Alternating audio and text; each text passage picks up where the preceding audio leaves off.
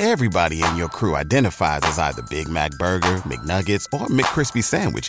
But you're the filet fish Sandwich all day. That crispy fish, that savory tartar sauce, that melty cheese, that pillowy bun. Yeah, you get it. Every time. And if you love the filet of fish, right now you can catch two of the classics you love for just $6. Limited time only. Price and participation may vary. Cannot be combined with any other offer. Single item at regular price. Ba da ba ba ba.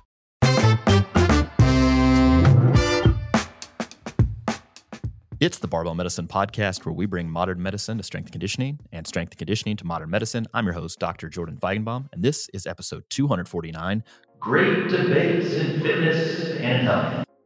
Two doctors debate common questions submitted by you. We've got the second most handsome doctor in North America, Dr. Austin Baraki. What's going on, man? Hey man, I'm doing all right. I just wrapped up training a little while ago. Spent the day teaching some medical students dermatology today, and uh, I guess I'm ready to go to war. yeah, yeah, we're about to do battle finally. So, okay, for the listeners at home, the reason why I chose this sort of setup, like a debate, it's a faux debate. And, and actually, I got the inspiration to do this from the American Journal of Clinical Nutrition's Great Debates in Nutrition, which, if you were previously unaware of that, excellent series. I believe they have three or four topics. One is on like, uh, do we need to decrease uh, I think saturated fat intake uh, in in North America. Do we need to label foods differently for ultra processed foods? And then the third one that I'm aware of uh, has to do with food addiction. They're all excellent, and it's interesting because they pose they pit two different experts against each other, right? And it's not that like one expert has like a you know monolithic view of the situation. They both, in fact, have very reasonable positions, but they're pitted against each other and because they're actual experts they kind of understand where the other person is coming from and they just talk about it which is super useful for uh, people like me to read because i'm like oh this gives me a better perspective than if i just went and read all the studies that you know they cited. So it kind of gives me that sort of expert interpretation. So i thought that if we did this that would uh, give a more complete sort of understanding of our recommendations. Also, it would establish kind of the strength of our recommendations. Like if we're both like, eh, well, it doesn't really matter, then you know people would take that uh, away appropriately versus being like, well, they just said this and it must be fact, grade A recommendation. And uh, also, I thought it would be uh, kind of fun because people ask, what do we disagree about? So we're going to manufacture some disagreements here and, uh, and see what happens. I'm actually curious to see what happens when you we get to something we do agree on. Like, how do we how do we fake, actually fake a disagreement or find something? Yeah, even, yeah. I, I mean, it would effectively end up being like us trying to poke holes on our own. yeah play devil's advocate, yeah. which is good. That's useful. All right, so here are the rules, if you will. So it's five minutes per question. We have 13 questions. So you do the quick math on that. You know, you guys are going to be here for a while. You can, you know, come back to this at a later date. You don't have to do it all in one setting. Five minutes per question. The lead person gets two minutes to make their argument. They have to clearly state yes or no. So I've rephrased some of these questions to make them more yes or no, or like make people make you take a stand. So you get two minutes, and the other person gets two minutes uh, to argue the opposite, and then the lead person gets the final word. They get a one minute rebuttal. I don't know. This is a loose program, so I, we're gonna, gonna see how strictly we hold to that, adhere to that five minutes thing. Uh, but we will alternate who goes first, uh, one way or the other. Are you uh, Are you ready? Sure. One caveat compared to the great debates articles that are published in that uh, American Journal of Clinical Nutrition is that those are obviously people have time to, uh, you know, prep and uh, reference things and things like that. And so these are uh, questions that we have not spent a ton of time preparing for, or we're not going to have like tons of references and stuff like that immediately handy. Oh, speak So, speak for that's worth. yourself because I've been prepping for this my whole life. and you shared this shared this with me 90 seconds ago. yeah. So uh, good luck. All right. First question, Austin. You will lead this one. All right. Is consuming soy protein bad? I'm going to go with um, overall. My my position is going to be no. I think that you can come at this from a variety of different angles. The most common, kind of, an, an admittedly somewhat annoying response to these kind of things is the whole just immediate. Uh, compared to what knee jerk uh, response of, of what are you replacing in the diet? Although, to be fair, that is an important consideration when you are looking at any sort of dietary intervention or change. Is you know these things cannot really be viewed in isolation outside of a few rare examples. So, like, yeah, uh, trans fats, straight up doesn't matter.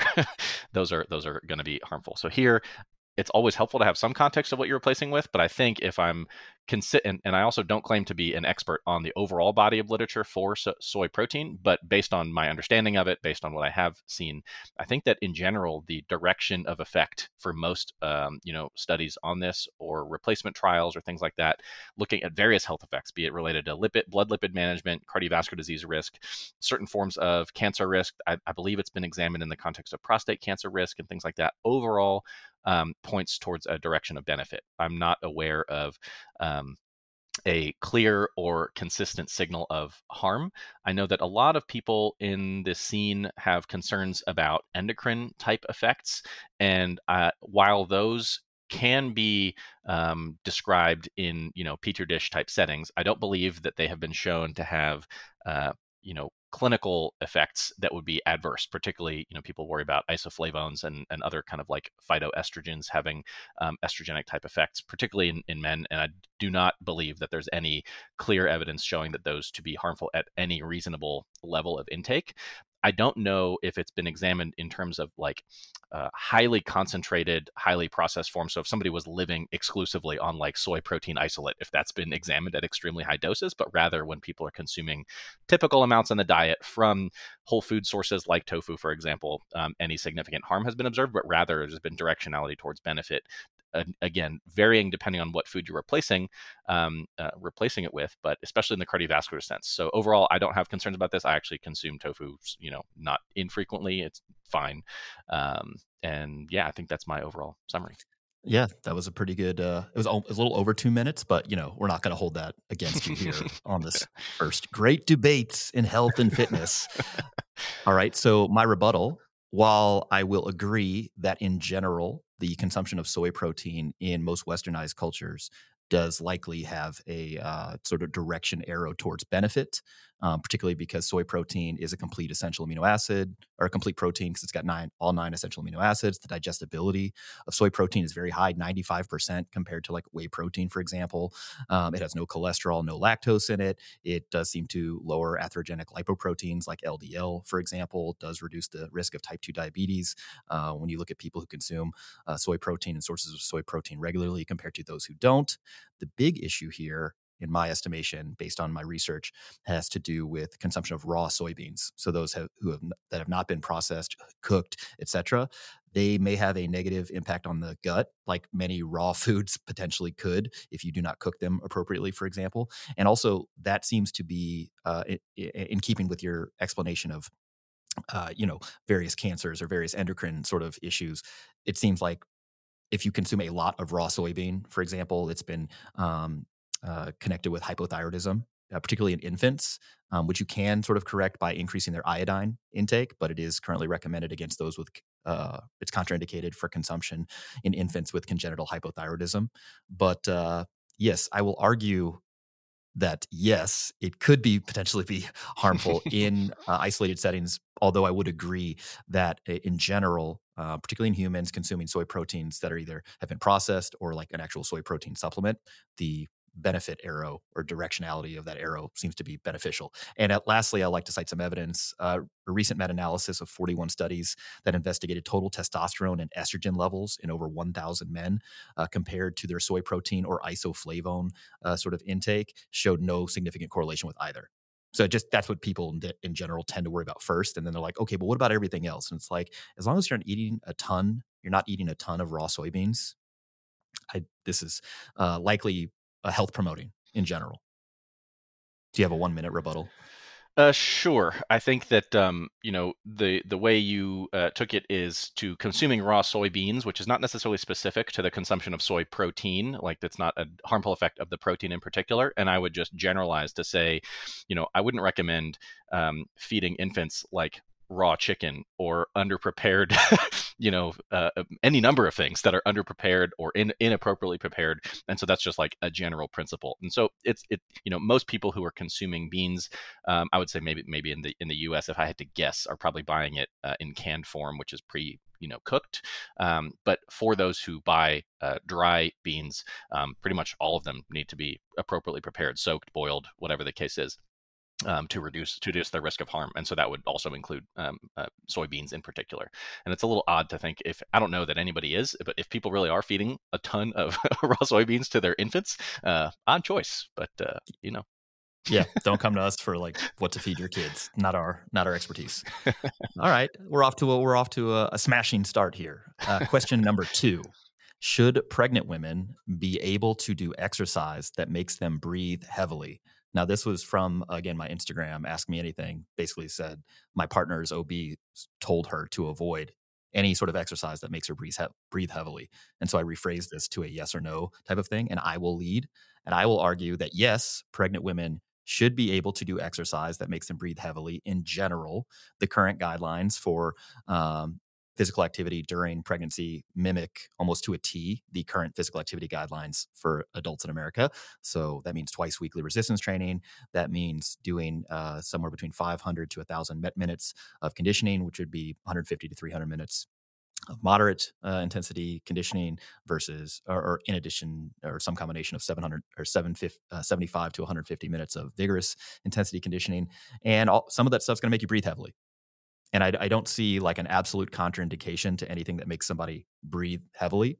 Uh, particularly in the in the context of pregnancy overall, there is this perceived risk in pregnancy that doing sort of uh, vigorous or intense sort of exercise may be you know uniquely harmful but that does not seem to have been repeated or found in the literature and in this case is one of those things where i start thinking the absence of evidence is in fact pointing towards the evidence of absence because again and i go to this argument all the time that because crossfit is so popular and there have been a lot of pregnant women doing crossfit or derivations thereof whether it's strength training or, or even just uh, high intensity interval training um, you would expect bodies you would expect a lot of bad outcomes. You'd yeah. expect a lot of bad outcomes to be in the case reports, and there's just it's just not there. Um, rather, I think the real risk to exercise in pregnancy is that it's underprescribed, and in the case that it is prescribed, it's underdosed, just like this oh, you can't breathe heavily. The last caveat I'll make is that yes, there are certain conditions, certain situations, high risk pregnancies where maybe exercise is uh, either uh, should be tempered or, in fact, potentially contraindicated. But that would be a very unique situation that it should not be part of like a general guideline to just, hey, don't do anything that breathe, makes you breathe heavily because that effectively would put somebody on bed rest. You know, like don't do anything that exerts yourself. So that's that's my take on this. Yeah, so I'm going to have to stretch a little bit here to disagree with you, as you might imagine. So, kind of like the last example where with soy protein, you spent like the first minute agreeing with me. I'm going to, in general, uh, agree with what you are saying that um, overall, for your kind of average risk uh, uh, patient uh, who is pregnant, that they should be able to do exercise, including that uh, which makes them breathe heavily without incurring undue risk. Um, the way I'm going to have to stretch this is by reaching into either some of those high risk scenarios or talking about scenarios where somebody may have um, uh, maybe breathing heavily that is indicative of a problem to be to be paid attention to. And so those high risk situations, again, I'm not a, an, an, obstetrician or a uh, mater- maternal fetal medicine expert. My recollection of a lot of those high risk scenarios is um, uh, getting pretty old at this point, and so I would defer to my uh, wife on that one. But Instead, the scenarios I am more comfortable with are the causes of shortness of breath that are cause for concern or being alarming. This is something I'm very familiar with and deal with on a daily basis. And so I guess the way I would come at this is you know, there's a spectrum of quote unquote breathing heavily.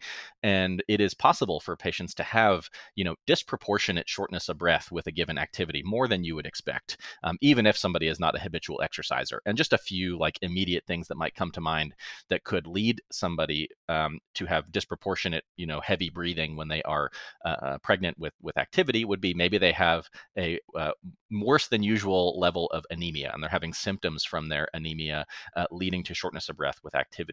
There are also a variety of cardiac complications in the setting of pregnancy that can lead to uh, shortness of breath.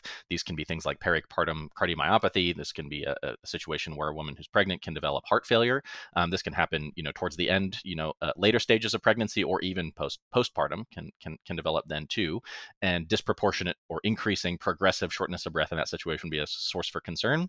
There can be uh, coronary artery problems like a dissection in the coronary arteries, and then additionally in pregnancy, um, it's a what's thought what's what's called a hypercoagulable state, meaning they're more prone to developing blood clots, uh, and those blood clots can develop and go to the lungs and present as a pulmonary embolism, a blood clot in the lungs that can manifest with shortness of breath. And so, you know, shortness of breath is something that I would be paying attention to. And is it like, does this shortness of breath make sense? Is it uh, proportionate? Is it commensurate with the type of activity that I'm ha- that I'm doing, or is it like really disproportionate? Um, am I more short of breath than I would expect for what I'm doing, or am I having you know shortness of breath at rest or something like that? And those would be things that would raise potential concern for some of these other you know uh, causes like anemia, like heart failure, like uh, uh, uh lung issues, among many others uh, down the list of causes of shortness of breath. Yep. Uh, my rebuttal is that uh, while I agree with your uh, sort of uh, amendment to my statement, I, I, would say that those are not unique conditions to pregnancy in general. And so all of those would be, in general, uh, contraindications to exercise uh, because you need to be evaluated by a physician. In pregnancy, there are some additional contraindications um, to exercise, but they don't really have anything to do with respiratory rate. Rather, it's things like abnormal blood loss or um, particular positions of the fetus, uh, particular other complications that uh, generate high risk pregnancy. But all of those things you stated are, yeah, if you had those, even if you weren't pregnant, you would need to be see a physician. Also, you said a phrase in there, and I know you didn't mean it this way, but you said pregnant with exercise. And damn it, I like that. Just I want to be pregnant with exercise. Like let, let, it overtake my body. All right. I, I still think we're we're going well here. All right. Question number three, Austin, you're going to lead on this one. Are deadlifts a good choice for hypertrophy? Um, okay, so this is going to be another one where you can come at it from a similar angle that we talked about with soy protein in terms of like compared with what alternative. However, if we think about the uh, kind of criteria or the factors that you would want to line up to optimize a hypertrophic response to a given uh, exercise, I'm going to say that deadlifts are probably not a great choice if hypertrophy is exclusively the goal. Um, I think that deadlifts, you know, one, some, aside from just looking cool, feeling cool, people like to lift really heavy weights. The absolute load is oftentimes the goal of people who are performing deadlifts in, in, in terms of maximizing their strength. However, if, if I'm thinking about deadlifts for hypertrophy, I'm thinking about what musculature is really being involved. And a lot of it, you know, aside from just holding the bar, um, we're using the the back, trying to hold that relatively rigid and extending the hips you're extending the knees a little bit. Really, none of the joints of the body are traveling through a particularly long range of motion, which is something that I would prefer to have um, from a hypertrophy, you know, oriented movement or exercise. Ad- admittedly, there are some data looking at you know partial range of motion exercises for for hypertrophy hypertrophy type responses. I think a little bit more of that data is in the upper body. But you know, if I were looking at optimizing hypertrophic response, I'm trying to get the biggest kind of stimulus in terms of hypertrophy with the lowest fatigue cost um, you know, kind of as an optimization problem, so I can do the most of it and uh, kind of accumulate that benefit over time. And so when I think about the trade-offs with deadlifts, you can load them pretty heavy. You can incur, uh, you know, relatively speaking, a higher amount of fatigue while not really moving any of your joints through a particularly long range of motion. Um, you know, regardless of whether it's conventional or sumo. I suppose you could, you know, contort a, a, a variation of uh, like that dude Deadliest Lift on Instagram who does like, you know, 36 inch deficit deadlifts or something like that. But still, I can think of better choices um, that would, uh, lo- you could load a variety of musculature through a longer range of motion at a lower fatigue cost and then be able to perform higher doses of that uh, uh training. Um, so I think that that's going to be my, my main position on it. All right. Uh, while I acknowledge the limitations of the deadlift with respect to range of motion, with respect to fatigue generation, while also acknowledging that the existing data comparing hypertrophy outcomes for, for free weights versus machines basically says they're the same uh, single joint exercises versus multi joint exercises, very similar, maybe perhaps in the favor of isolation exercises in, in many cases. I still think that deadlifts can be a great hypertrophy exercise, in particular for the uh, musculature of the lower back and the posterior chain, to include the glutes, the hamstrings, the adductor magnus, etc. Uh, especially if we kind of expand the definition of deadlifts to include Romanian deadlifts or stiff legged deadlifts or other deadlift variations, because a good hypertrophy program is likely to include both compound and isolation exercises. So, on a leg day, for example, someone is likely to squat and do some sort of hinge or deadlift movement before doing some more isolation exercises. Um, so, that would not be a unique or you know rare hypertrophy program and so i think that the deadlifts can be a great hypertrophy exercise, though I would not recommend doing them to the exclusion of isolation exercises. Much to your point, much to your point. Um, and I guess if I had to pick a deadlift variation that I think likely contributes the most to hypertrophy, if you had to pick one, it'd be the Romanian deadlift or the stiff-legged deadlift. Um, and, and, again, it, hypertrophy of what in this case would be the posterior chain and and muscles of the lower back. Yeah, I think that if I if if my training were oriented purely around the goal of hypertrophy and I were concerned with hypertrophy of the gluteal musculature or of the hamstring musculature, you know, I would be probably doing more uh, uh, squatting and something like leg curls and things like that. Various other things that I could uh, again take the, that musculature through a longer range of motion at a at a lower fatigue cost. And so I, I think I'm coming back to a similar kind of um, aspect of that optim- optimization problem. I'm not sure that um, including deadlifts in that program will would have a uh, really noticeable augmenting effect on the hypertrophic outcome, but rather they would also make me better at deadlifting, which is a perfectly reasonable outcome to, to seek from a program. Um, but if, if the program is purely restricted to, I just want to have the largest muscle cross sectional area, um, I don't, I don't think that they would feature very prominently in that training program, particularly at heavier loads. I think that, you know, if you're talking about doing a, a, an RDL for a set of eight to 12 reps or something like that, that's totally fine. But certainly I'm not going to be doing like, you know, conventional deadlift doubles at a nine RPE or something like that. Yeah. Astute listeners will notice that neither of us mentioned the word injury or injury risk uh, in our answers because that is not really consideration compared to other types of resistance training. All right, moving on. I will lead with this one. Are seed oils detrimental to health? Uh, my take on this is no, seed oils are not detrimental to health. Seed oils are a type of vegetable oil that are made from plants. Seed oils, as their name implies, are made from seeds and include soy, canola, peanut, and corn oil. Other vegetable oils like olive oil and avocado oil are made from fruits, not seeds. Uh, seed oils contain relatively high proportions of linoleic acid, which is also abbreviated LA. And in general, those that claim seed oils are bad often blame this linoleic acid or LA, which is a type of omega 6 fatty acid. And people associate bad effects of seed oils from this omega 6 fatty acid. The biggest study we have on linoleic acid or lino, yeah, linoleic acid consumption in humans to date is titled Biomarkers of Dietary Omega 6 Fatty Acids and Incident Cardiovascular Disease and Mortality. This is published in 2019. They found that in 30 prospective studies with medians of follow up ranging from 2.5 to 31.9 years, there were uh, over 15,000 cardiovascular events that occurred among uh, nearly 70,000 participants. Higher levels of uh, linoleic acid, LA, were significantly associated with lower risks of total cardiovascular disease, cardiovascular mortality, and ischemic stroke. So, in general, uh, seed oils don't seem to be associated negatively with heart disease um, and things like that. And they are high in polyunsaturated fatty acids, PUFAs. And to date, the studies investigating human PUFA consumption, particularly when they are included in a diet to replace saturated fats from red meat and animal products, consistently show a reduction in heart disease risk. Uh, in the data cited, if any at all, from individuals claiming that seed oils are harmful uh, to human health are actually from rats or are mechanistic in nature. They don't tend to be from human clinical studies. Um, that all being said, the biggest source of uh, vegetable oil consumption in the United States and thus seed oil consumption in the United States is from ultra processed foods. So if somebody wanted to make a blanket recommendation to reduce seed oil consumption or vegetable oil consumption via reducing ultra processed food consumption, I'd be on board with that. But to replace seed oils in an otherwise health promoting dietary pattern, which by definition would have a limited amount of ultra processed foods, I don't think that's going to get people anywhere. Yeah. So, um, as somebody who has made many of these same arguments myself, I'm going to be similarly uh, stretching for a disagreement, but I think I could probably pull it off. so, uh, the first point is one that you actually alluded to at the end there. So, I think that you know we tend to prefer not looking at nutrients uh, or, or, in in isolation. And so when we think about the most common source of these foods coming from ultra processed foods, that is in fact uh, what I would actually argue is the main mediator of harm is the foods that they often come packaged in rather than their biological effect themselves.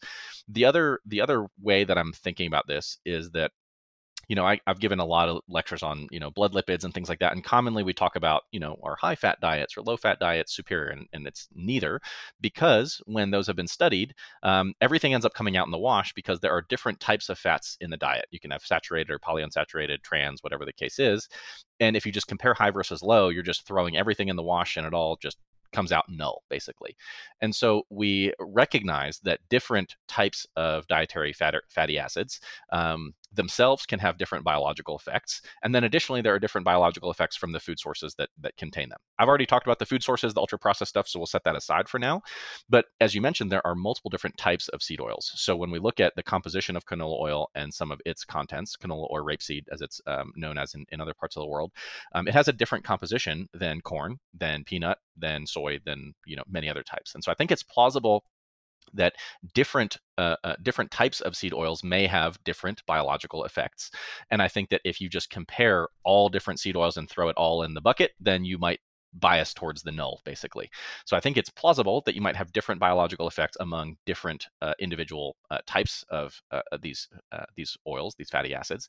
The other um, side of this is the human that is consuming them, and it is also plausible that um, there may be a subset of people with perhaps some kind of you know genetic polymorphism in their metabolic pathways that might lead them to be uh, susceptible to a particular effect of a particular one of these seed oils. That such a population has not really been identified, but I think it is plausible that there may be either some of these oils that have you know relative com- comparatively you know more beneficial slash less beneficial if i wanted to frame it that way um, effects and that also would be filtered through the lens of the individual in terms of some people may have more of a response to a particular type or less i do not say that to give credence to people who just say, I stopped eating seed oils and I feel better, because that is not a, a, rigorous way of analyzing this question, because it does not account for the food sources, for food replacement, for overall energy intake, for all sorts of things it would take a lot more rigorous approach to see on an individual level or on a, a, kind of a population subset level that this particular type of seed oil has this effect compared with that one. And I suspect actually some of that data may have been may have been done. It would not surprise me to find data like that.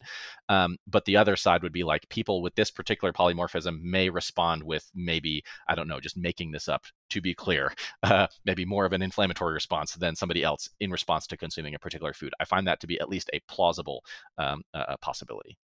Sure. Uh, so acknowledging that there may be some currently unknown genetic polymorphism that may uh, set somebody up to have a, a, worsening lipid profile or worsening health outcomes due to particular oil consumption. Setting that aside, I think the evidence to date overall suggests that seed oils do not confer a uniquely risky, reliable harm to human health. Uh, although, again, we acknowledge that the most common way that people consume vegetable oils and therefore seed oils is through highly tasty, highly palatable, very cheap, very available, high calorie, ultra processed foods that aren't very filling and people tend to overeat them. And that the energy imbalance tends to be the big driver here with respect to negative associations in seed oil consumption. I wish we could give you like another rebuttal, but it's just like I feel like we're just going to agree at the end. yep, pretty much. All right. Moving on to the next question, question number five. Can one build a great physique with primarily powerlifting programming? Austin, you get to lead. um, okay, so I think that uh, I'm going to take the pro position on this, the the the I.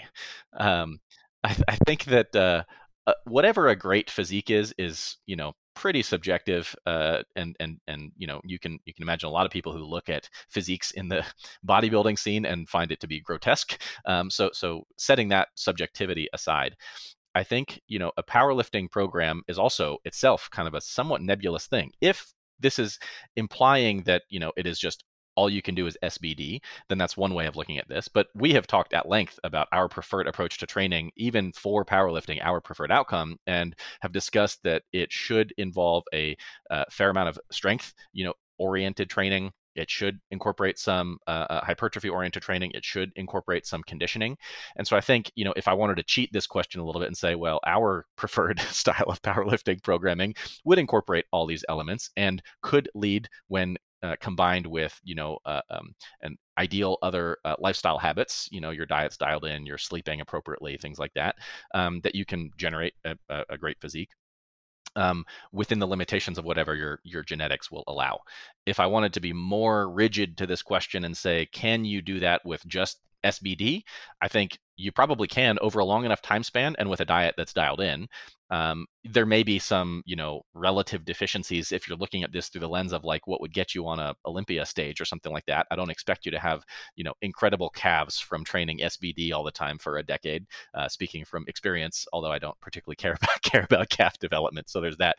So, so I think that you know recognizing multiple layers of kind of subjectivity and squishiness here, I think that um, uh, even if you wanted to go highly specific SBD, you can generate a fair amount of hypertrophy if you uh, uh, train for long enough, consistently enough, and and have your diet and recovery and stuff like that kind of appropriately managed. I don't see a reason why um, uh, why this would be not possible.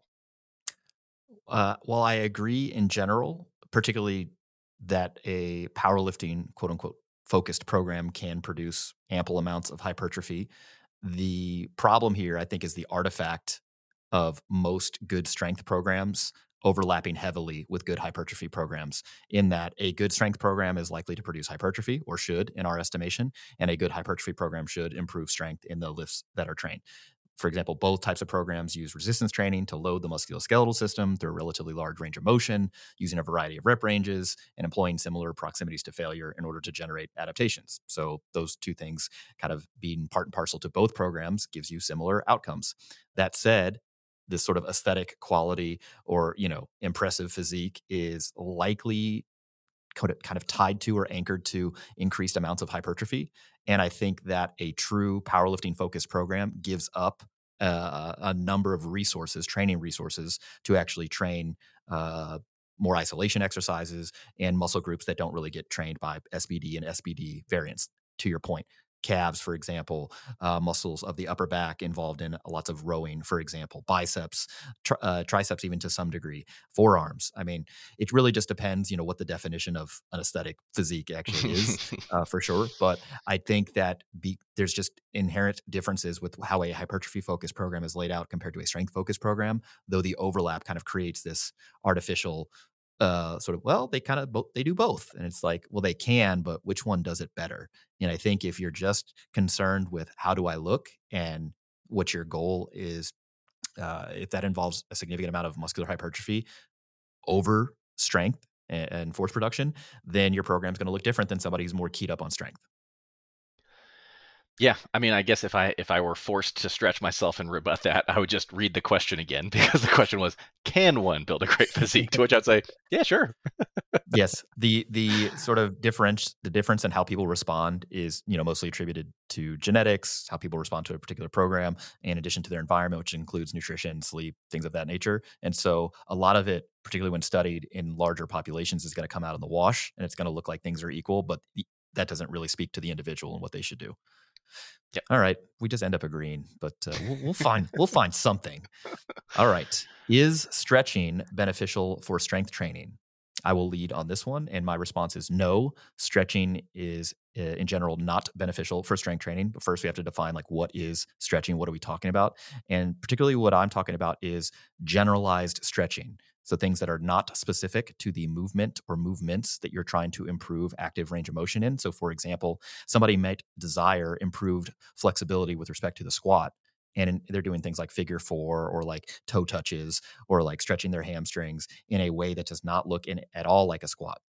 And stretching, like strength, is specific to the range of motion, to the type of muscular contraction, to the velocity of the contraction, all these sorts of things. And so generalized stretching is unlikely to improve the ability to get in a very specific posture compared to adopting graded doses in that uh, sort of uh, posture. In addition, stretching does not appear to reduce injury risk compared with equal uh, doses of other physical activity doesn't seem to reduce soreness. If anything it might in- increase soreness particularly if people are a little overzealous or vigorous with their stretching. And with respect to performance the data on stretching shows effectively a negative if any sort of outcome.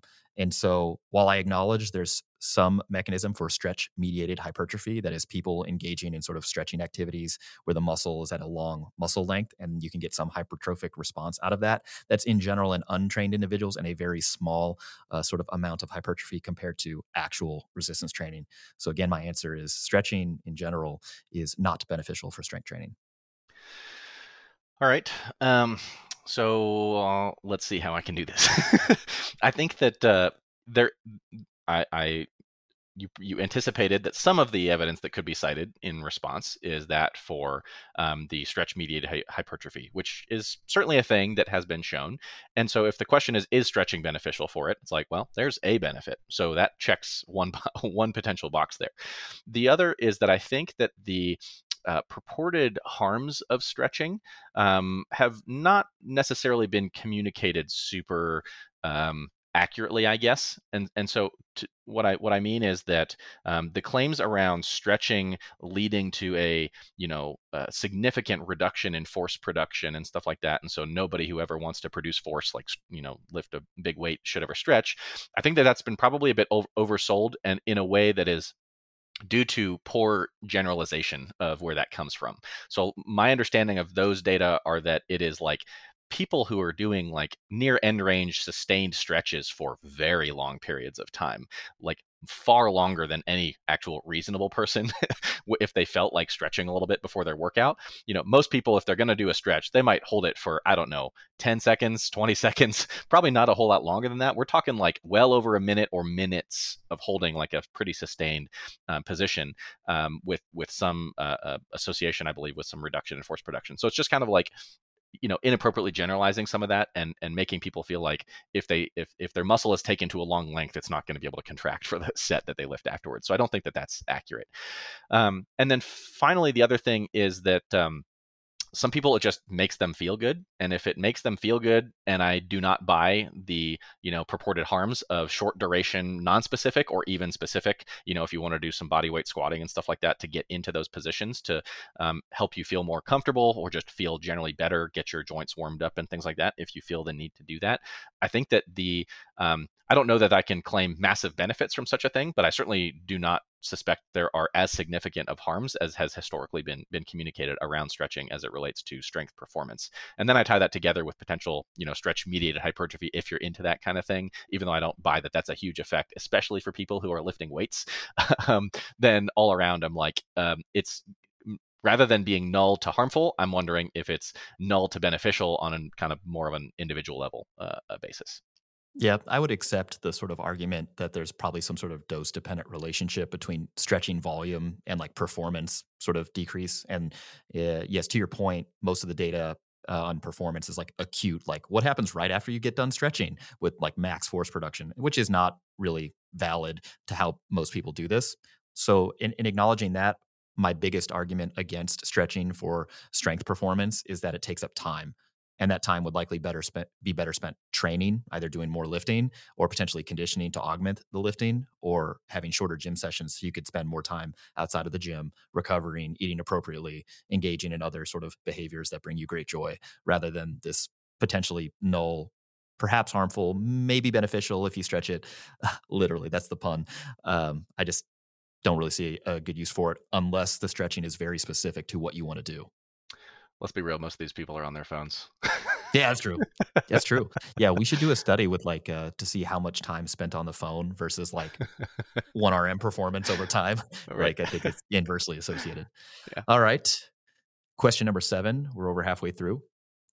Should people over 40 paying for a coronary artery calcium score go on a statin if that score is greater than zero? Austin you get to lead on this one. Uh, no, um, my position on this is going to be as it tends to be with most um, isolated test results. There are some test results for sure that you can interpret in just isolation of like, I get this number, I automatically know this is like very bad. Um, but this one I think is a one that falls in the much more common bucket of if you give me a any kind of test result this happens on our forum all the time people say here's here are my labs what do you think? And i'm like i need some context here. Tell me who you are tell me your life tell me your habits tell me all this other stuff and that can help me to frame it better. Same way same when we you know when we do consultations for people about their testosterone. Here's my testosterone number. What do you think? And it's like, I need to know a lot more about you to be able to deliver an informed opinion. And so we know that um, coronary artery calcium, particularly that detected on a regular CAC scan, which is different than a um, coronary CT angiogram. These are two different kinds of scans. Um, eh, but a regular CAC score that you might get on a regular coronary artery calcium scan uh, is something that is not as specific for significant, you know, coronary artery disease, meaning that there are other reasons why somebody's coronary artery calcium might be greater than zero. Uh, that is not necessarily the same thing as somebody having significant calcified plaque within their coronary arteries. We know, for example, when patients, um, you know, we have like endurance exercisers um, who can uh, increase their coronary artery calcium. Um, we also have uh, uh, we, we, know that when when patients are actually on statins themselves we know that coronary artery calcium can increase despite overall cardiovascular risk decreasing. And so that's why that's a situation where we don't necessarily panic about that because we know we have you know probably more evidence than anything else in all of medicine that when patients are on those medicines that their cardiovascular risk is 20 25 30% lower than it would be without it even if that score increases a little bit and that's thought to be due to a stabilization effect um, of those medicines on the plaque meaning calcified plaque tends to be a bit more stable and a bit less prone to rupture and causing a, a heart attack compared with non-calcified soft plaque. Um, and so I think that just interpreting these tests is a bit more complicated than just score not zero, take med. Um, there's a there's a bit more conversation that's involved uh, uh, around this in practice. Uh, doing the same things that you've been having to do on my previous responses, I will have to stretch my answer here. Uh, so, if we assume that someone got a CAC test due to indeterminate risk based on a standard lipid profile, and then their score was greater than zero, I think you could make an argument for taking a statin to reduce the cumulative exposure to higher levels of atherogenic lipoprotein, so high levels of LDL, triglycerides, etc. And although the data may not be clear that in a person with indeterminate risk taking a statin, it actually benefits them for reducing heart disease risk I think mechanistically, it likely makes sense that it reduces their their heart disease risk. And further, there's relatively low risks for being on statins, and so you could make a case for someone who's trying to do everything within their power to lower their heart disease risk that this might be an acceptable choice for them, even if the data is sort of indeterminate at this point. Uh, my rebuttal to your rebuttal will be similar to one of your strategies that you used uh, previously. That it does in that case it doesn't even matter if you had the cac score because just being on the medicine will lower your risk. It's just if you are at lower baseline risk you will get less absolute benefit but your risk will still be lower compared to if you weren't on the medicine in which case your score didn't matter. You could just be like well i'm going to take this medicine to lower my risk uh, regardless of whether my score was 0 1 99 or 500 um, any of those patients will have a lower risk on the med than not. Should everybody be taking a statin? Oof that's a Uh, yeah. You didn't put this question in the list no. here. That's a. I don't I have. A, I, that's a. That's a two. That's not a two minute answer. no, I do think though, if you're if you listen to that and you're like, hmm, I am intrigued. You should talk to your physician about that. That would be reasonable to kind of go through your particular medical history, your particular family medical history, and sort of what sort of absolute risk reduction, like you said, Austin, somebody might expect based on their age, risk factors, family history, current medical history, and uh, things of that nature.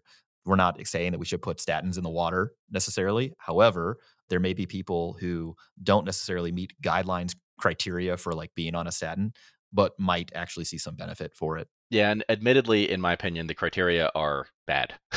that's a that's a hot take. But um, and and what I mean is that the criteria are based on an estimation of people's ten year risk. Certainly, some patients are not um, uh, uh, don't fall within the types of populations on which those calculators were validated. And so those 10 year risk scores can, for some people, might be inappropriately extrapolated. But even for those who it does apply to, um, most people are not as concerned with their 10 year risk of having a heart attack as they are compared with their lifetime risk. And so there is a bit of a movement to shift towards calculation of 30 year risk.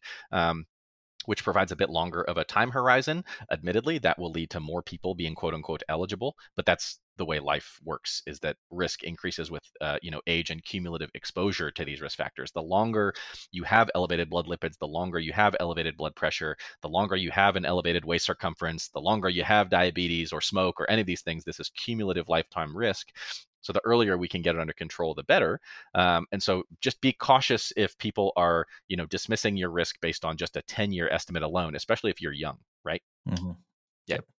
Okay. Do we agree? Do we disagree? I don't know. Let us know on the feedback. This podcast is brought to you by Pioneer Belts. At Pioneer Belts, they have belts for all applications. If you're interested on how belts work or how to choose a belt, check out our podcast episode number 219. Most people will do best with a 4-inch wide belt that's 10 millimeters thick, either single prong or lever, depending on the fastening mechanism that you prefer. Pioneer has industry exclusive micro adjustments on their lever belts for ease of use without tools. They also make custom belts to your specs, depending on what you want.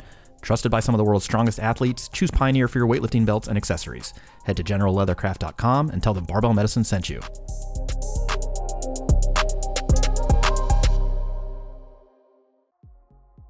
This episode is brought to you by BetterHelp. After going to the gym, what's the first thing you'd do if you had an extra hour in your day? For me, I'd probably do some more reading or get outside of nature. Maybe both. Whether we're talking about training, a dietary change, or just life, the best way to squeeze that special thing into your schedule is to know what's important to you. Therapy can help you find out what matters to you so you can do more of it. Of course, therapy isn't a single thing per se, but working with a licensed therapist may be helpful for many folks to learn positive coping skills, how to set boundaries, and overall empower you to be the best version of yourself. If you're thinking about starting therapy, give BetterHelp a try. It's entirely online and designed to be convenient, flexible, and suit you, the individual. Learn to make time for what makes you happy with BetterHelp. Visit betterhelp.com slash barbellpod today to get 10% off your first month. That's betterhelp, H-E-L-P dot com slash barbellpod for 10% off your first month. Get ahead of postage rate increases this year with Stamps.com. It's like your own personal post office. Sign up with promo code PROGRAM for a four week trial plus free postage and a free digital scale. No long term commitments or contracts. That's Stamps.com code PROGRAM. Everybody in your crew identifies as either Big Mac Burger, McNuggets, or McCrispy Sandwich. But you're the filet fish Sandwich all day. That crispy fish, that savory tartar sauce, that melty cheese, that pillowy bun. Yeah, you get it every time. And if you love the Filet-O-Fish, right now you can catch two of the classics you love for just $6. Limited time only. Price and participation may vary. Cannot be combined with any other offer. Single item at regular price. Ba da ba ba ba. All right, next question. Should someone take vitamin D if they live in an area where there isn't much sun exposure? Uh, I will lead on this one. I will respond no. Um, and let me give you a little background on vitamin D. So, vitamin D has two forms vitamin D2, which is ergo uh, calciferol, and vitamin D3, which is cholecalciferol. Only vitamin D3 is produced in the human skin and is the form that is naturally found in animals. Uh, both these forms are inactive and must undergo two activation steps. Step one is in the liver, step two is in uh, the kidney. Um, that said, the vast majority of the world isn't getting enough sun exposure daily because most people work indoors. We're born indoors, ed- get educated indoors, work indoors. And so they don't tend to make enough vitamin D. Yet, not everyone is vitamin D deficient. So there's, you know, uh, a lot of nuance here. Not only when you're outside, like how long you're outside, how much of your skin is exposed to the sun, what uh, is your skin color, um, how much clothes uh, clothing are you wearing, and then how much vitamin D are you consuming in the diet? And also, perhaps most importantly, what is your disease stat, uh, state right now? So, in general, people with more medical conditions, more disease, tend to have lower vitamin D levels because the most uh, of the pathogenesis of diseases have some uh, inflammatory component, which tends to reduce vitamin D levels. That said, people's vitamin D sort of status relating to health is highly variable there's just different amounts of sensitivity to vitamin D, different amount of vitamin D protein that carries vitamin D around the body, um, and things of that nature. So supplementing with a vitamin D, taking a vitamin D supplement in general is not going to cover all your bases here. In addition, there's a risk of contamination with uh, taking a vitamin D supplement, a risk of toxicity if you take very high doses. Um, so in general, the supplement for me is probably not the lever I would pull rather from like a public health standpoint and in general i would recommend food fortification which we're already doing, uh, access to places to be active outside so people can uh, get some sun exposure while being active. That's like a double whammy there. In, in addition to, um, in general, consuming a health promoting dietary pattern, which would also have um, a decent amount of vitamin D. there's no real evidence based recommendations for how much sunlight exposure people should get. But in general, the current consensus is five to 15 minutes per day between the hours of 10 a.m. and 3 p.m. during the spring, summer, and fall. Uh, and then still would recommend wearing sunscreen because while, yes, you're going to produce less vitamin D while wearing sunscreen, you're also going to lower your risk of the problem with too much sun exposure, which is uh, certain forms of skin cancer. So, in general, I would not recommend taking a vitamin D supplement, although I acknowledge that there are many recommendations, national recommendations in various countries that do advocate for this. I think that's uh, not really based in evidence, however. All right, time to stretch again. Um, so, so I, um, in general, I agree with you know the majority of, of what you said. I think my answer is not going to be a definitive yes here because there's no substance that I'm going to like universally say people should just take. My answer is going to be you know leaning more towards a towards a maybe. And I think that there's a few ways that you could justify that. I think that um, when it is dosed reasonably, I think the risk is actually super low.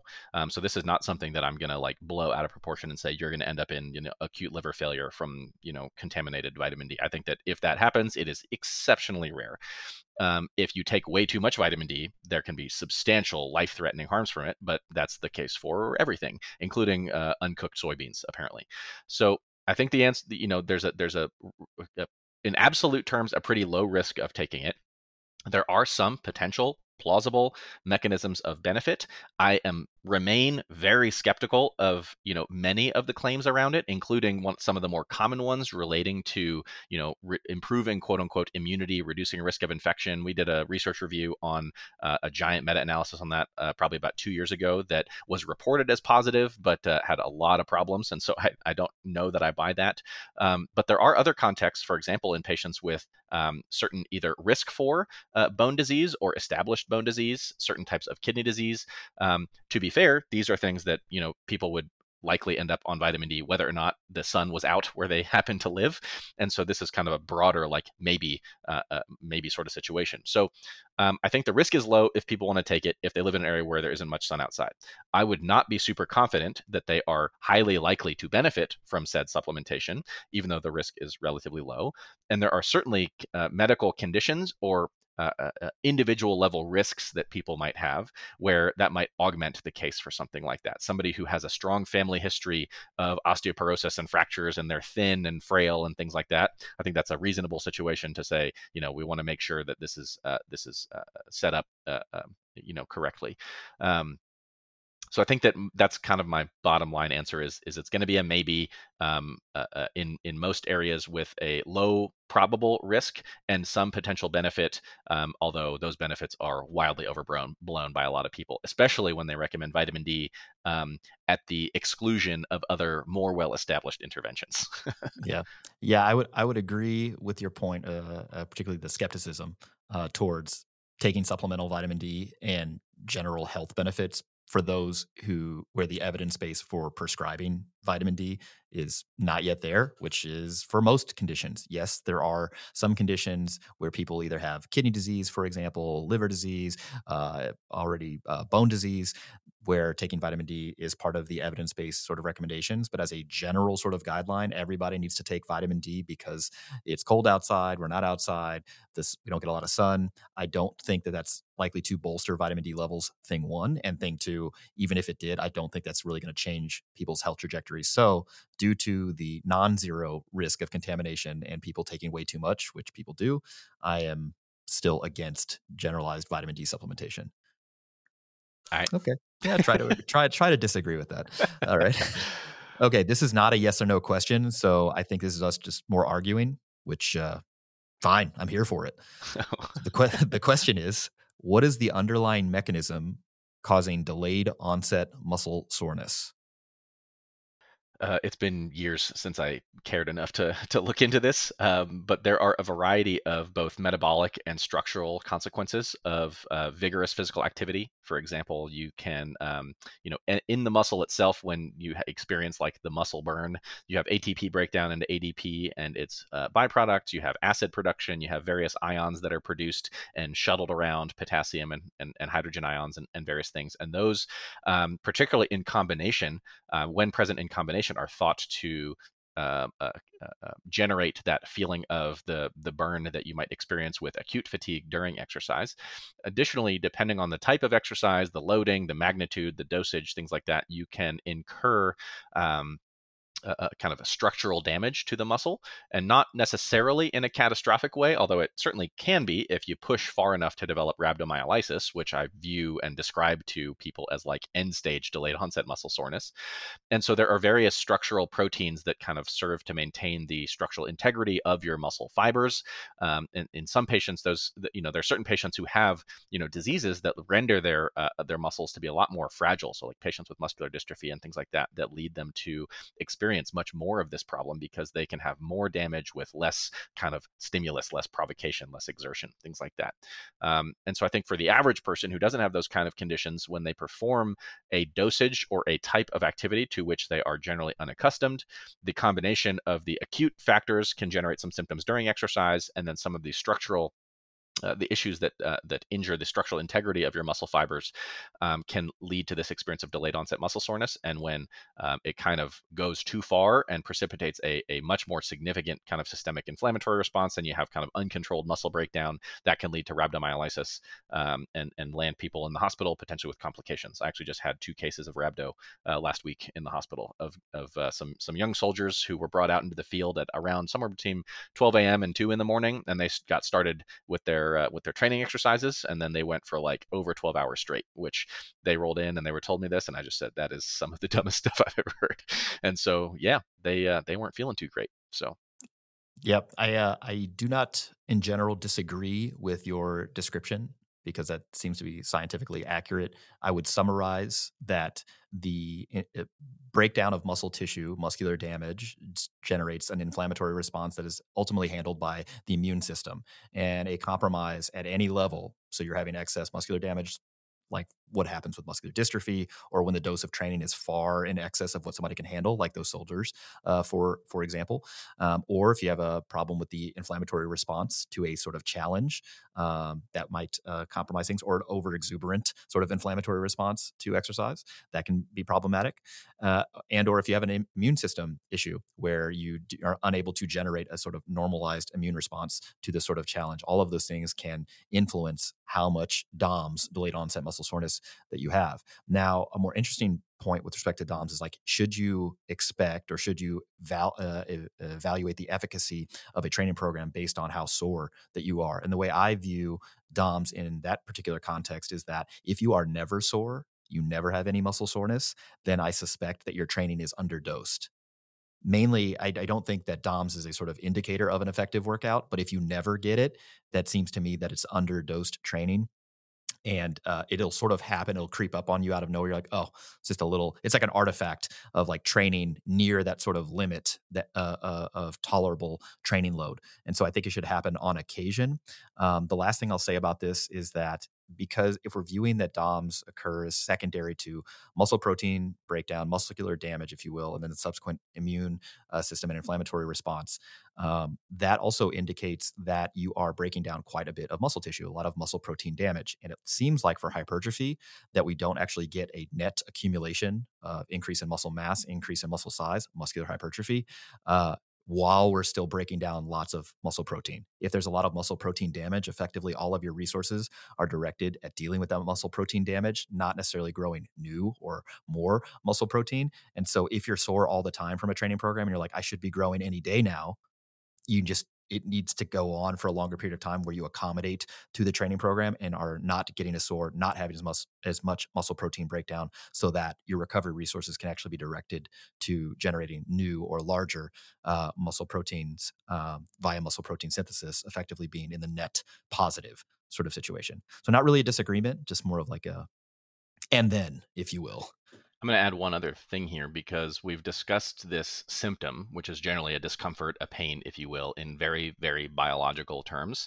And so uh, that is unusual for us. And so I have to bring in the caveat that there does appear to be some other influences on the experience of delayed onset muscle soreness. Um, this rang a bell for me uh, of an article that I wrote on the website back in 2018. So, like geez, that was five years ago, um, called uh, Fear, Catastrophizing, and Training. And in that article, I cited two papers, and I'll just read this uh, this paragraph uh, uh from it because it's relevant. So um, in one group of healthy participants who underwent an experimental protocol to induce delayed onset muscle soreness in the low back, their baseline fear of pain predicted reductions in their maximal force production and increased interference of pain in their daily activities.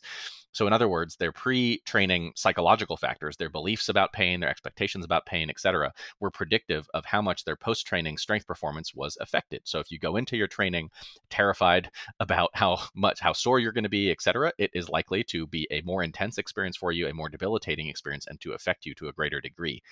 Similarly, in another trial where shoulder delayed onset muscle soreness was induced in healthy participants, their baseline fear of pain was also predictive of post training disability and fear of movement. So, as with every other type of pain, it appears to be a biopsychosocial phenomenon, meaning that there are other variables that can impact the experience of delayed onset muscle soreness beyond just muscular damage or metabolic factors or things like that. Nice. I like that. That was a good addition. That's a good rebuttal to a non rebuttal. So I like that. yeah. All right. Next question Is knee valgus in the squat bad? Uh, I will lead this and I will say no. I'll respond negatively. So, knee valgus, what is it, first of all? Uh, effectively, when you see somebody's knees come in, uh, relative to their foot. Um, so if the knees cave in, we call that knee valgus, knee cave. and call it any, any number of those things. Uh, and in general, when people ask if this is bad, they tend to be asking this from an injury risk sort of standpoint, like, oh, if my knees cave in on the squat, is this uniquely sort of injurious? And the answer to that seems to be no, ba- not based on like randomized controlled trials where they have people do a squat with the knee valgus versus squat without. Uh, mainly just look, there are thousands, if not tens of thousands, if not hundreds of thousands of people squatting on a daily basis with some level of knee valgus. To me, it's more of a sort of stylistic quote unquote choice um, to do during a squat. People's bodies will find the sort of uh, path of least resistance to accomplish the task. And depending on your anthropometry, depending on how you squat, where you're holding the bar, your foot position, toe angle, things of that nature, that will kind of determine the constraints for your movement. And so some people will be kind of set up to maybe have a higher risk of knee valgus versus others, perhaps a wider stance, for example, more toe angle, for example, um, low bar squat, uh, for example. Those would all be maybe uh, some things that might increase the likelihood that somebody's going to do uh, have knee valgus, also if the weight's heavier. But I don't think it's uniquely bad from an injury risk standpoint. With respect to efficiency, like performance, I think you could make an argument. I suspect that my colleague here, Dr. Baraki, will make the argument that you could, if the knees do not cave in on the way up, perhaps that's more efficient for transmitting force from the lower body through the upper body and then subsequently to the bar during a squat. Uh, however, when you look at top squatters, whether it's in powerlifting, Olympic weightlifting, strongman, other barbell sports, some of the strongest people to walk this planet, some people still have knee valgus. And I think overall it's a result or an artifact of the style in which they squat. If the hips go back out of the bottom significantly, and people uh, rely a lot on posterior chain sort of strength to get the bar moving, you have kind of more degrees of freedom with the knees rather than if the knees stay forward out of the bottom. And I think a lot of that's a stylistic sort of, uh, again, choice. It's not that you're consciously choosing this, it's just really dependent on how efficient are you at your current style of squatting? What style did you sort of adopt based on your setup? And so overall, I don't think that knee valgus is harmful with respect to injury. I don't think it's necessarily uh, reducing performance.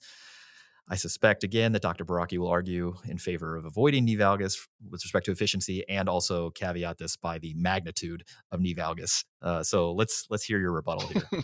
do I do, do I need to now? there are there are probably three three ways that I would look at this. So one, I agree that knee valgus in itself is not something that is directly uh, uh contributing to moving the bar upwards in a squat and so as a you know in in most situations. Um, and so as a result uh, it would not be generally desirable for as something to deliberately cue or pursue when you're teaching somebody the squat for that reason.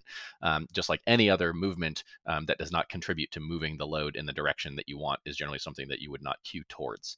Um, the other is that um, yes, while there are some high level squatters who you could point to who do this, um, the overwhelming majority uh, of, of uh, higher performing lifters do not have um, a substantial degree of this um, when they are uh, uh in their training or in their performance. I do think that pretty much everybody is going to have a, a relatively tiny amount of this when they're ascending out of the bottom. I think it's quite difficult to absolutely rigidly keep everything locked in place, nor do we necessarily advise that for people because we recognize that there's some inherent and nat- very natural movement variation. So these are not things that we would necessarily sweat. But um, there is the matter of uh, kind of degree, and so I would there's there's basically I suppose I could distill this argument down to like there's effectively no situation where I would deliberately cue somebody towards this, and so that being the case, uh, it's it, it's difficult to make a strong case, um, eh, you know, for it. The other is that um, if it is something I, I tend to agree with you that it is not injurious or harmful when it is somebody's um, kind of gravitated towards their adopted style over a long period of time training in that particular way. I'm not going to worry about so much from an injury standpoint even if i could potentially you know for some people um, view their performance as being uh, improved by not doing that although at the highest levels of competition that is really no longer the case.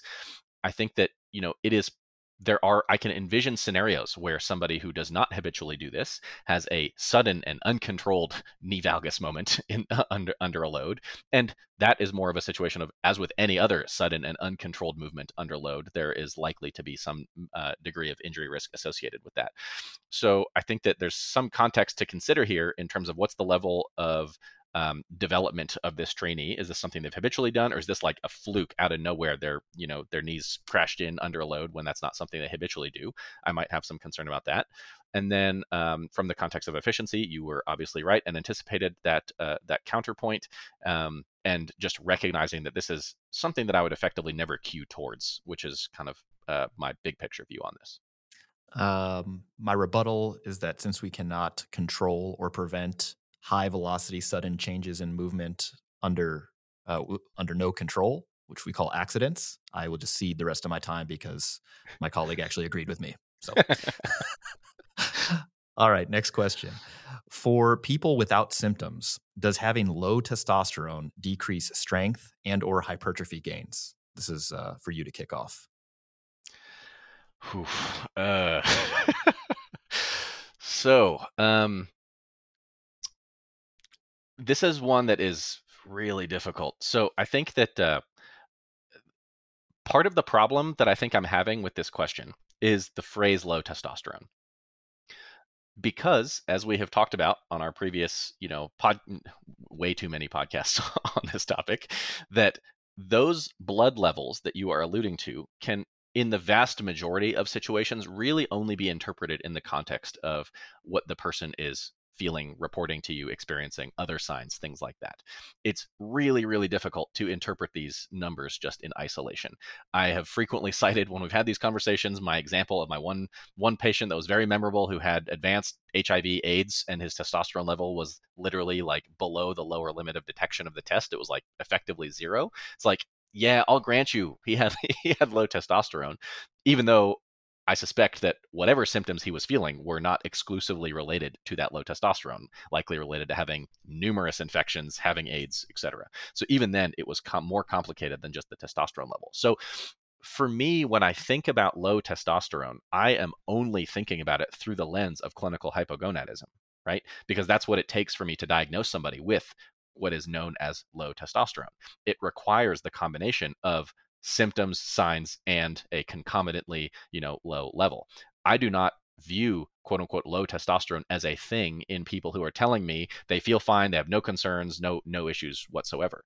Um, I suspect you could if I had to anticipate the counter of my my colleague, as as you say, that there are situations where people feel a particular way and they have felt that way for so long that they may not recognize potentially what quote unquote normal feels like, and they may ultimately feel a lot better with a higher level. I find that to be a plausible thing, but it is not the norm when it comes to um, these findings on on lab tests for for a lot of people. And then, um, so so for me, if I'm thinking that somebody has clinical hypogonadism, which implies some signs, some symptoms supportive that led me to test in the first place, yeah, I can certainly buy that they would uh, potentially have improved responses to training if I restored them to a eugonadal state.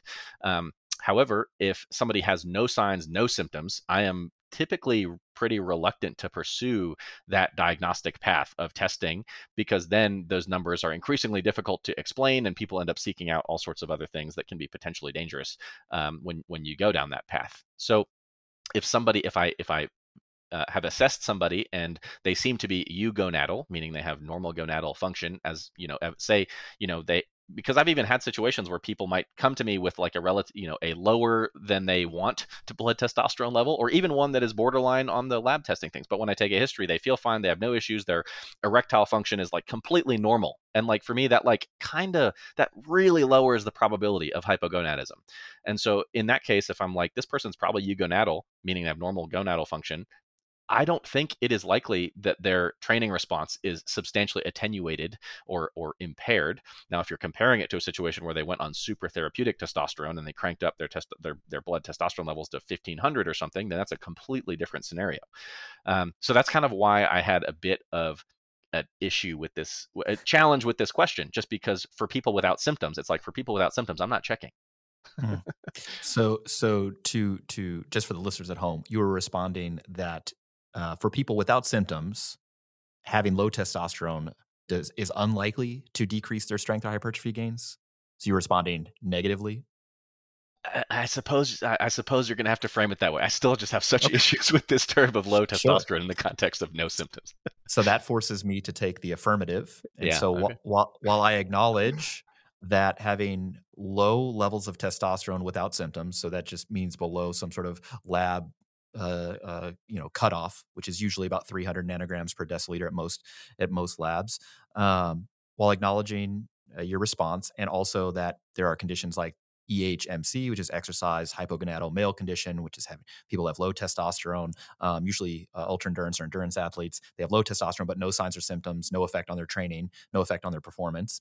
Also, the fact that men and women gain the same amount of relative strength and relative hypertrophy despite having you know, five to 10x differences in testosterone, thus kind of making you wonder, like, how important is testosterone in this? Acknowledging all of that, I would say, and the only way that I could respond in the affirmative here, that uh, having low testosterone would in fact be a problem, is that we don't actually have any data on people without signs or symptoms of hypogonadism, but with documented laboratory evidence of having low testosterone levels compared to those with testosterone levels in the normal range.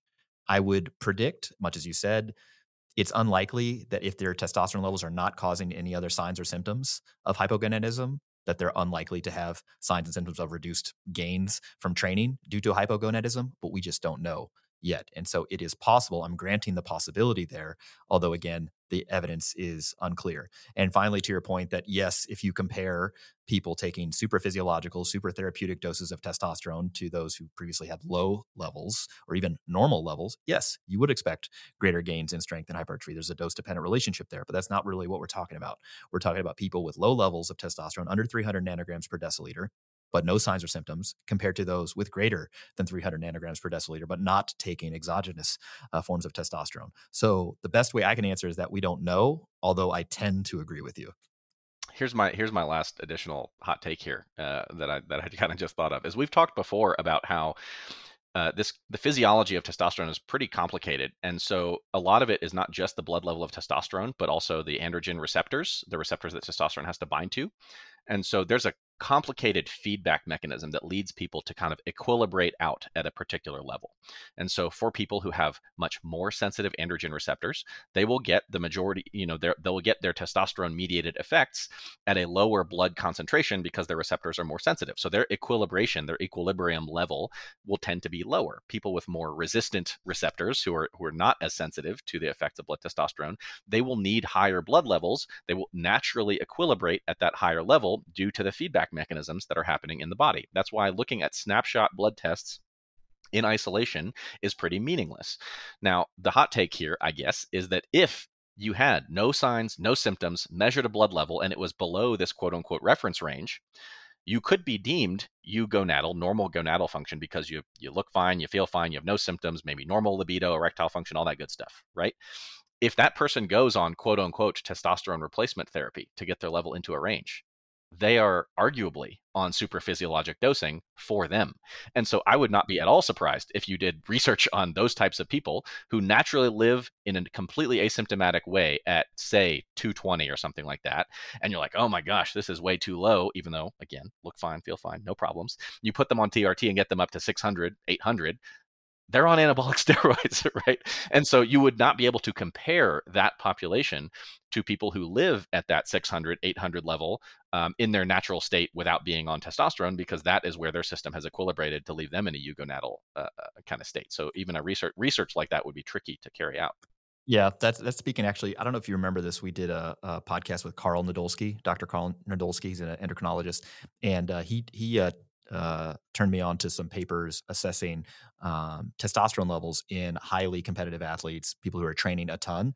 And there does seem to be this relationship between people who, with a lot of training volume, and their testosterone levels being lower. And his thought was that if you put those folks on TRT, testosterone replacement therapy type doses, that effectively they would now be on super therapeutic, super physiological yeah. doses of testosterone. And so in that instance, you could make an argument that TRT would be like a PED in that sort of situation. But we yeah. currently don't have an accurate way to assess, you know, androgen receptor sensitivity and and how that because that's going to be dynamic too. If you have more testosterone on board, do those things auto regulate?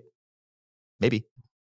Endocrinology is complicated, and so I get very irritated with people in the fitness industry just casually throwing around uh, advice and interpretations of endocrinologic uh, testing uh, without uh, being able to take a clinical history or anything like that. I feel the same way about gut health. Just whenever I hear that, just immediate blood pressure goes up 20 points. Yeah, yeah. All right, two questions left. Thoughts on obesity medications for children? So I'm going to take this, and although it wasn't phrased in a way that's a yes or no, I'm going to respond yes in general. And this is in agreement with the latest uh, American Academy of Pediatrics recommendation. Uh, January 9th of 2023, they actually published these new recommendations um, for uh, treating obesity in children and adolescents, which for the first time recommended medications and surgery as possible treatment options. Um, they specifically state that intensive health, behavior, and lifestyle treatment to include nutrition and physical activity counseling is the foundation of management for children with overweight or obesity. And they specifically recommend that where available, 26 hours or more of face to face contact with professionals should be performed over a three to 12 month period, citing data showing that this intensity of intervention led to greater improvements. And then they further go on to say if insufficient response to these sort of lifestyle and behavioral changes, they recommend considering pharmacotherapy for those greater than the ages age of 12. For 8 to 11 year olds, there's insufficient evidence, but medicine may be considered depending on um, the sort of burden, disease burden that they currently have. Uh, I will say this that with for lifestyle alone or lifestyle and behavioral therapy alone, there's not great outcomes. So you can pair diet, Terry counseling, exercise counseling, behavior change counseling. You combine all of those, the outcomes in the pediatric population it's not really any better than those in adults. I had somebody on my latest post say, "No, you can control more of what kids do." It's like, can you though? Because kids, uh, kids seem to have a similar response that only a fraction, a small fraction of those individuals receiving um, all of this intensive care actually see cl- clinically significant weight loss that they can maintain for a long period of time. And so, if we look at this through the lens of cumulative exposure, to obesity or excess adiposity, excess body fat, uh, an individual, a pediatric uh, patient, so somebody you know uh, who's 12 years old, for example, if they have excess adiposity and that doesn't get dealt with soon, that's their whole life that they're dealing with that cumulative exposure to the negative impact of excess adiposity. And that's not just from a biological standpoint or biomedical standpoint, but also socially. And, and I think that can have real harms and so we know that these medications have great efficacy even in uh, this population. There's over 30 different studies looking at this right now, which is actually pretty impressive. Um, so it's i think when people when you bring up the topic of medication with respect to managing obesity people are like oh it's cheating it's a pill it's easy way out or whatever we should really hammer on lifestyle stuff and we are fully in support and i say i because we're going to argue i am fully in support of advocating for lifestyle and behavioral changes but I acknowledge that these tend to not be very effective for a broad uh, swath of the population. And when I say not effective, I mean not achieving clinically significant weight loss and not being able to adhere that uh, adhere to that. And further, um, those individuals who have insufficient response, then what? You just say try harder.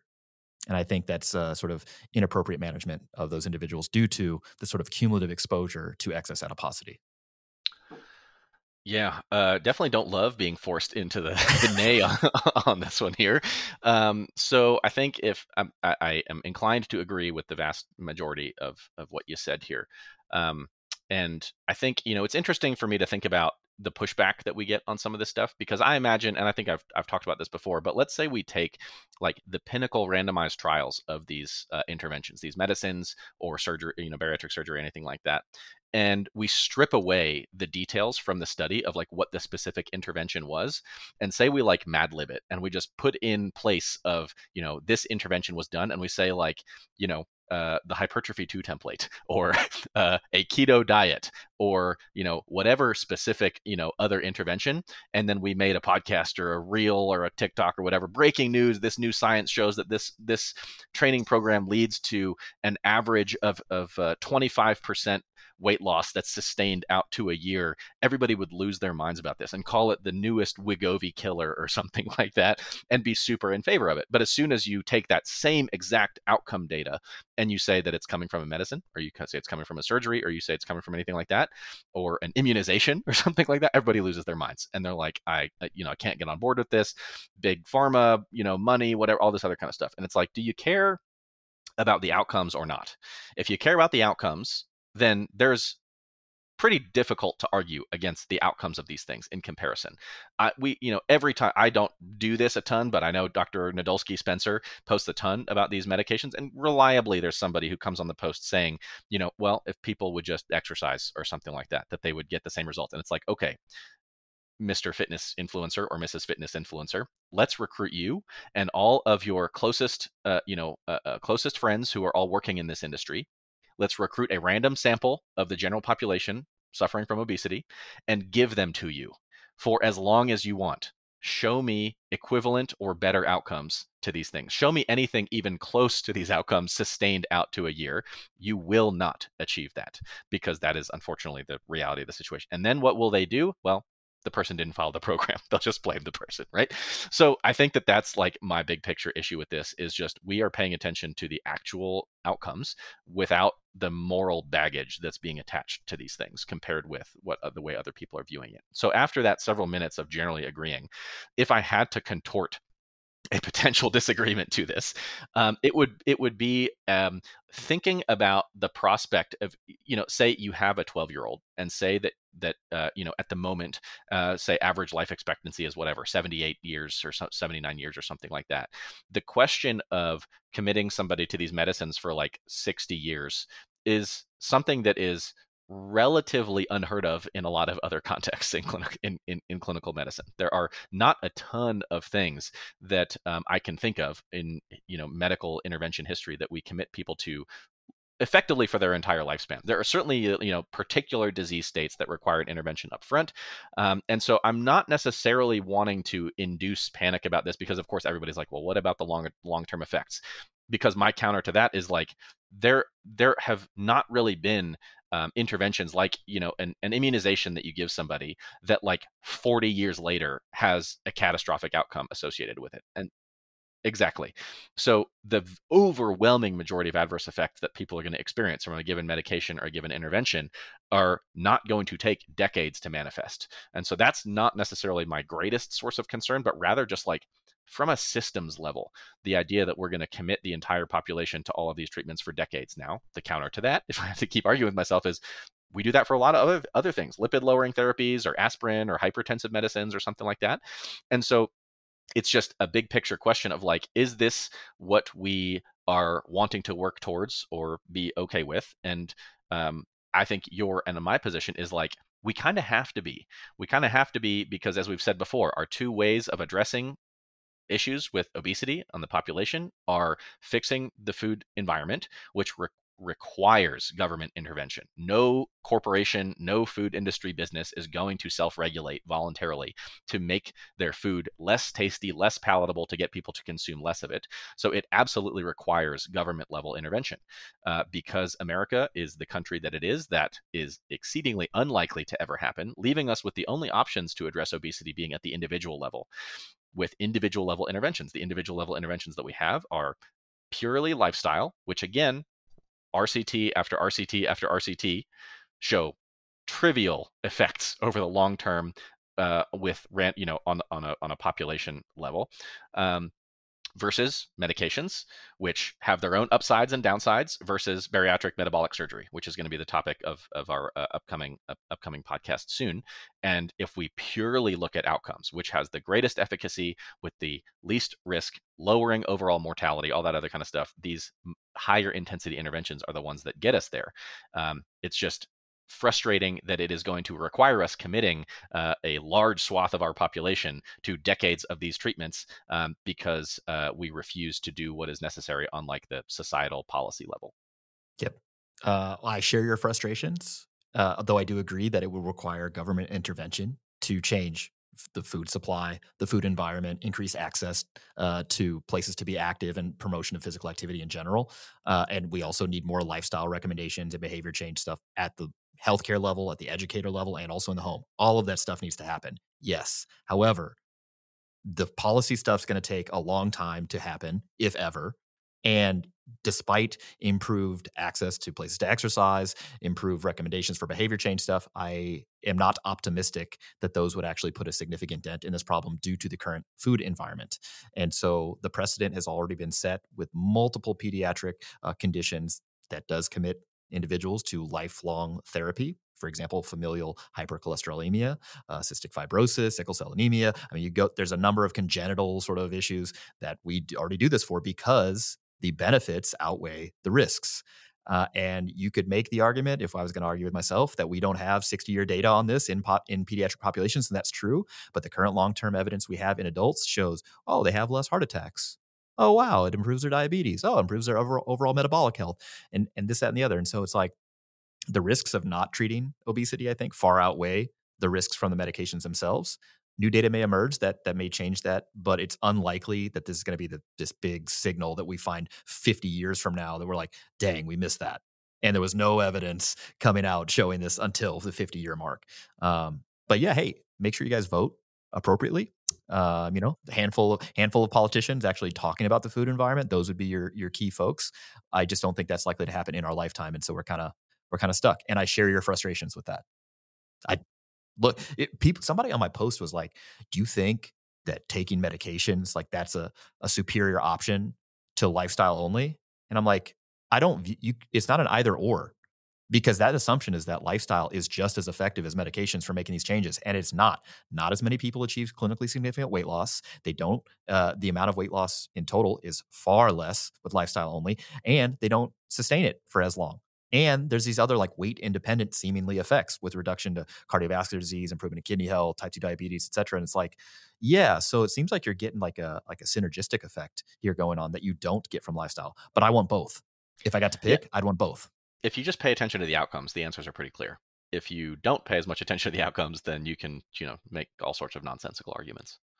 All right, this is the last question, and I, a fun one, a fun one to end. Great debates in fitness and health. Should doctors discourage smoking and riding motorcycles? Austin, you get to lead. Yeah, so I'm going to take the affirmative on this. I think that the uh, evidence for uh, smoking cessation is, you know, pretty clear at this point. So I don't think that there needs to be a huge case um, to recommend that. As far as riding motorcycles go, I'm trying to uh, the way I'm the way I thought about that when I read it is kind of like you know with a lot of interventions that we recommend to patients we can conceptualize them uh, through the idea of like a number needed to treat, which is an imperfect metric for many reasons that we will not get into today. Um, uh, but the idea is that how many people would I need to counsel to do this particular thing before one might benefit from it, whether reducing a bad outcome or not dying or something like that. And I'm thinking about you know, riding motorcycles, what would be the number needed to treat if for me to discourage? How many motorcyclists would I need to discourage to reduce, you know, uh, uh, uh before before I'm able to reduce one injury? And it seems like the NNT would be one, mm-hmm. particularly over a long enough time span. But really, it's not even that long of a time span. so I think that uh, in fact, the NNT for discouraging riding motorcycles might even be better than the NNT for discouraging smoking. smoking. yeah, if the if the t- follow up time was, was yeah. short, yeah. Yeah, you know, my father Leonard said something to me once when I first started riding. Um, this may or may not surprise you. I was a I was a crasher when I first started riding, but that's kind of expected. that's like a that's like a motorcyclist phenotype is a crasher. Yeah, yeah, okay. yeah. You're a crasher. Yeah, slow and steady versus a crasher. You just send okay. it all the time. All right. And he goes, yeah. with motorcycles, it's not if you'll crash, it's when you'll crash. Wise and uh, yeah, and I was like, should I should I go back out there? He's like, get your ass back out there. I'm like, all right, yeah, fair enough. Uh, I see the rest of my time because I think you're right.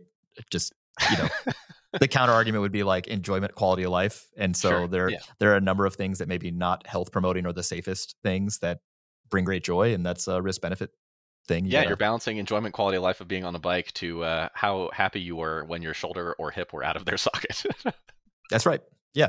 Uh, turn, turns out I value fun more than I do musculoskeletal integrity. All right. Uh, that's a wrap here. Episode 249. Great debates in fitness and health.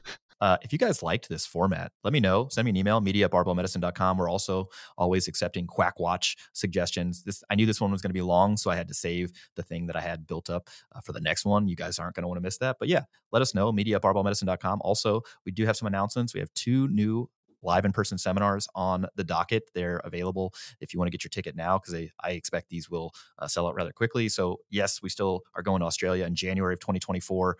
Um, have a few spots left. Uh, we'll be in Sydney and Perth. We also have our uh, seminar up for Limerick, Ireland. We're going there. That's uh, that's on the website now, so you guys can uh, get your ticket to that one. Every time we've gone to Europe, we just sell out very quickly. So like if you are in Ireland, if you want to be in Ireland, if you could be in Ireland, check that one out. And then we'll be in San Antonio with uh, Sal and the gang. Uh, what's his gym called again? Watchdog strength. Watchdog Strength, yeah. So that's up on the website as well. So if those live in-person seminars, uh, new YouTube videos on the Barbell Medicine YouTube channel, you can check that out. But uh, yeah, special thanks to Dr. Austin Baraki for humoring me on this format. Again, let me know if you liked it. Um, before you guys go anywhere, please leave us a five-star rating and a review. It really helps drive traffic to our podcast, so we can keep bringing you all the latest nuance in health and fitness. For everyone here at Barbell Medicine, I'm Dr. Jordan Feigenbaum. We'll catch you next week and every week right here on the Barbell Medicine Podcast.